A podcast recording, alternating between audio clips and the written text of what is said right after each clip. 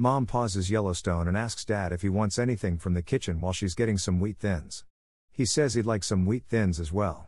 Mom stands from her chair and walks past the family room computer desk into the kitchen when a loud rumble roars from the ground, and the entire house begins to tremble. It shakes madly as glasses fall from cabinets and smash on the floor, the family room carpet rips and the ground caves in. Dad screams as he plunges hundreds of feet into a dark sinkhole. Mom races to stand at the edge. Dad shouts he's okay, the sofa broke his fall, but he has no idea how to get out of this pit. Mom scans the family room, considering options, and lands on the computer desk.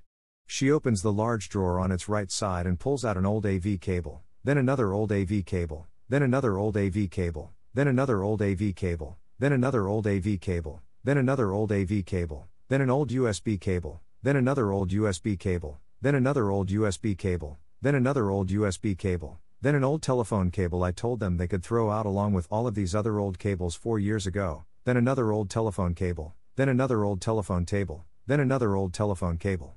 She ties them together and hurls the rope into the hole.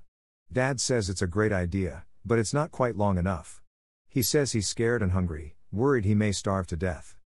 Mom opens the other big drawer on the computer desk's left side and pulls out an old Ethernet cord, then another old Ethernet cord, then another old Ethernet cord, then another old Ethernet cord, then another old Ethernet cord, then an old iPod cable, then another old iPod cable, then another old iPod cable, then a power cord for an old modem, then a power cord for an old router, then an unidentifiable power cord, then another unidentifiable power cord, then a strange joystick, then a serial cable for a very old printer, then an old keyboard cable, and then six old wired computer mouses.